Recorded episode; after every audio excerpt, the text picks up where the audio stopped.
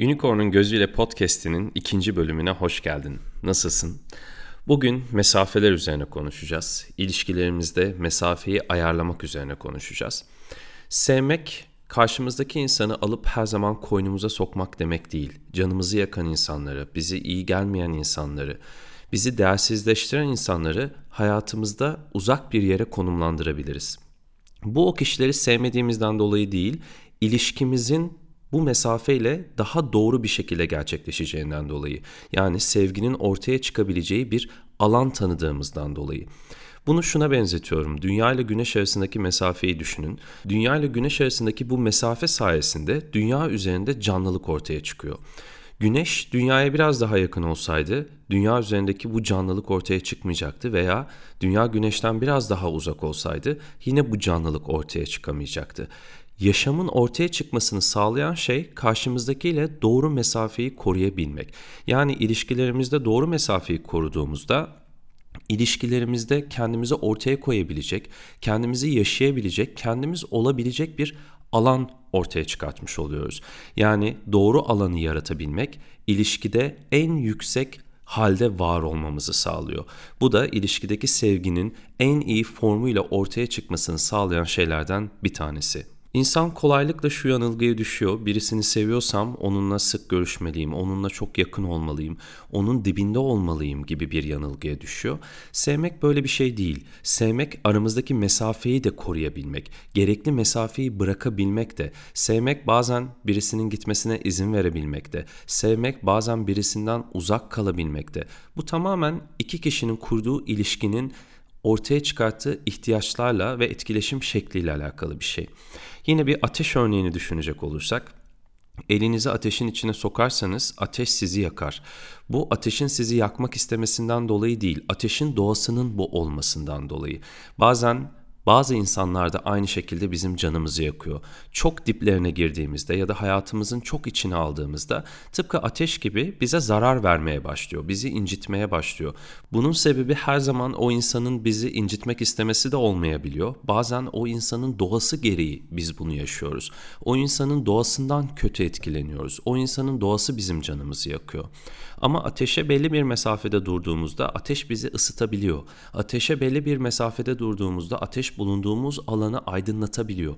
Tıpkı bunun gibi ateşle mesafemizi nasıl ihtiyacımıza göre belirliyorsak aynı şekilde karşımızdaki insanla mesafeyi doğru şekilde belirlediğimizde Canımızı yakan bir insan birden hayatımızı aydınlatan birine dönüşebilir. Canımızı yakan, bizi değersizleştiren biri birden bizi ısıtan, bize verim veren, bizi büyüten, genişleten birine dönüşebilir.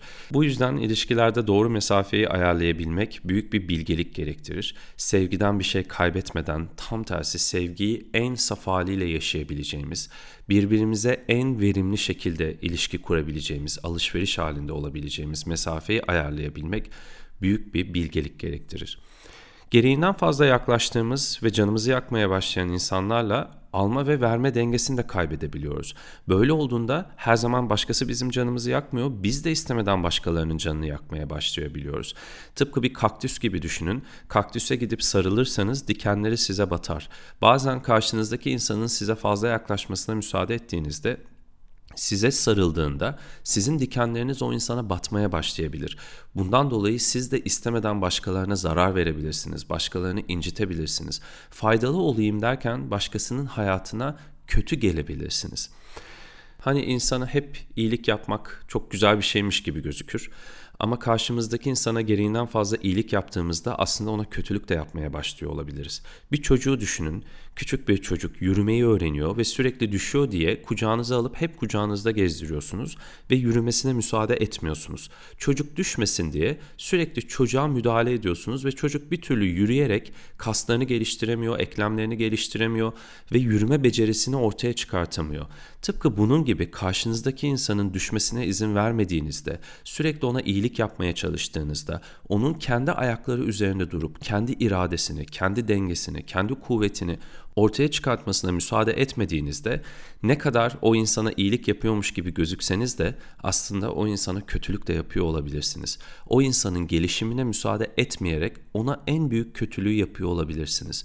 Böyle zamanlarda da yine doğru mesafeyi ayarlayamadığımız için bazen karşımızdakine gereğinden fazla vermeye başlarız ve bu iki taraf açısından da çoğu zaman çok güzel bir şeymiş gibi algılansa da yaşamın içinde baktığımızda karşımızdaki kişi incinmeye başlayabilir. Bizim yüzümüzden zayıflamaya başlayabilir ve yaşam onu incitmeye başlayabilir. Aslında biz yaşamın onu incitmesi için onun gardını düşürmesine sebebiyet verebiliriz. Yani her zamanda aslında sürekli bir şey veriyor olmak ve iyilik yapıyor olmak karşımızdaki kişiye iyi gelmiyor olabilir. Bu örneği şu yüzden anlattım. Dünyanın üzerinde yaşamın çıkması için güneşler arasındaki mesafe kusursuz bir mesafe dedim ya. Karşımızdaki kişinin yaşamını ortaya çıkarabilmesi, kendini ortaya çıkarabilmesi, kendini bulabilmesi, kendini ortaya koyabilmesi için bizim de o mesafeyi bırakmamız gerekiyor dedim. Fakat bunu çoğu zaman kötü bir şey yaptığımızda veya karşımızdaki kişiyi doğrudan incittiğimizde o mesafenin yanlış olduğunu düşünmeye başlıyoruz. Oysa gereğinden fazla iyilik yaptığımızda da o mesafe yanlış olabilir. Yani her zaman olumsuz bir örnek üzerinden düşünmemek lazım. Bazen olumlu gözüken bir örnek de olumsuz bir sonuç veriyor olabilir. Az önceki örnekteki gibi bir çocuğun yürümesine izin vermediğimizde onun kaslarının gelişmesine müsaade etmeyip çocuğun yürüme becerisinin ortaya çıkmasına mani olmamız gibi. Aramıza bu mesafeleri koyduğumuzda her zaman karşımızdaki insan sevgiyi hissedemeyebilir. Herkesin bir beklentisi var ve karşımdaki insan beni seviyorsa bana şöyle davranıyor olmalı şeklinde bir beklenti içinde olduğunda, bir tanım içinde olduğunda doğal olarak sizin koyduğunuz bu mesafe o kişiye seviliyormuş hissini vermeyebilir. Fakat Az önce de dediğim gibi karşımızdaki insanla bu mesafe daha yakın olduğunda ateşin elimizi yakması gibi bu insan bizim canımızı yakıyorsa, yaşamamıza iyi gelmiyorsa, bize iyi gelmiyorsa o zaman bu mesafeyi koymak zorundayız. Sevgi öyle ya da böyle bu mesafe orada olduğu sürece zaman içerisinde ortaya çıkacak, hissedilecektir, fark edilecektir. Aksi takdirde bu mesafeyi koymadığımızda, karşı tarafın beklentisini yerine getirmeye çalıştığımızda o zaman kendimizden kaybetmeye başlıyoruz. Kendimizden vermeye başlıyoruz ki bu da sürdürülebilir bir ilişki değil. Zaman içerisinde zaten o ilişkinin içerisinde kendi kimliğimizi kaybetmeye başlıyoruz. Karşımızdakinin beklentilerini yerine getirmek uğruna geriye kendimizden bir şey kalmıyor ve günün sonunda az önce de söylediğim gibi bu ilişki sürdürülebilir olmuyor. Her zaman herkesi mutlu edemeyiz. Herkesin beklentisini yerine getiremeyiz. Herkesin beklediği şekilde varlığımızı ortaya koyamayız. Önce bunu kabul etmemiz gerekiyor. Herkesin bizim onları sevdiğimizi anlamasına gerek yok. Sevgimizi belli etmek için onların anlayacağı dilde konuşmaya gerek yok. Onlara bunu göstermek zorunda değiliz. Sevmek başlı başına zaten ortada olan bir şey ve kendini gösteren bir şey.